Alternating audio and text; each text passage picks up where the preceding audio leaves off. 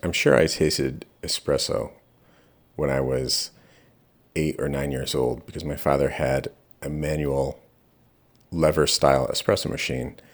And as a kid, they're really cool because you have to pull down on the handle to get it to go. My name is Joe Palozzi. I've been in coffee just about my whole life. Um, professionally, I've been working in coffee since I was 16, which means just about 30 years now. I live in Bed-Stuy, Brooklyn, and I have a coffee roasting company in Bushwick, Brooklyn, uh, City of Saints Coffee Roasters, and I run the wholesale operations.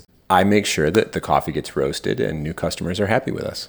We knew pretty early on, really in the beginning of March, that as offices were closing down, that all of our business was going to dry up. We roasted coffee for large tech offices, for restaurants and cafes throughout the city.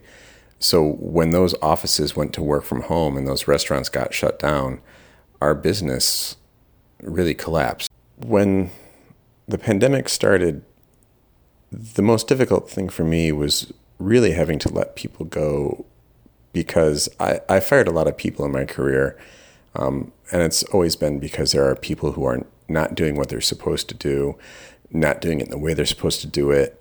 Um, but I've never had to fire people or, or furlough them um, just because the business was failing. It's hard to see where this business goes from here. It's hard to see where restaurants go from here and coffee shops go from here. So it's hard to know where the coffee roasting company goes. We've tried to focus more on direct consumer marketing and, and sales, and we're trying to get into more grocery store um, distribution. I think the business will survive we're doing well.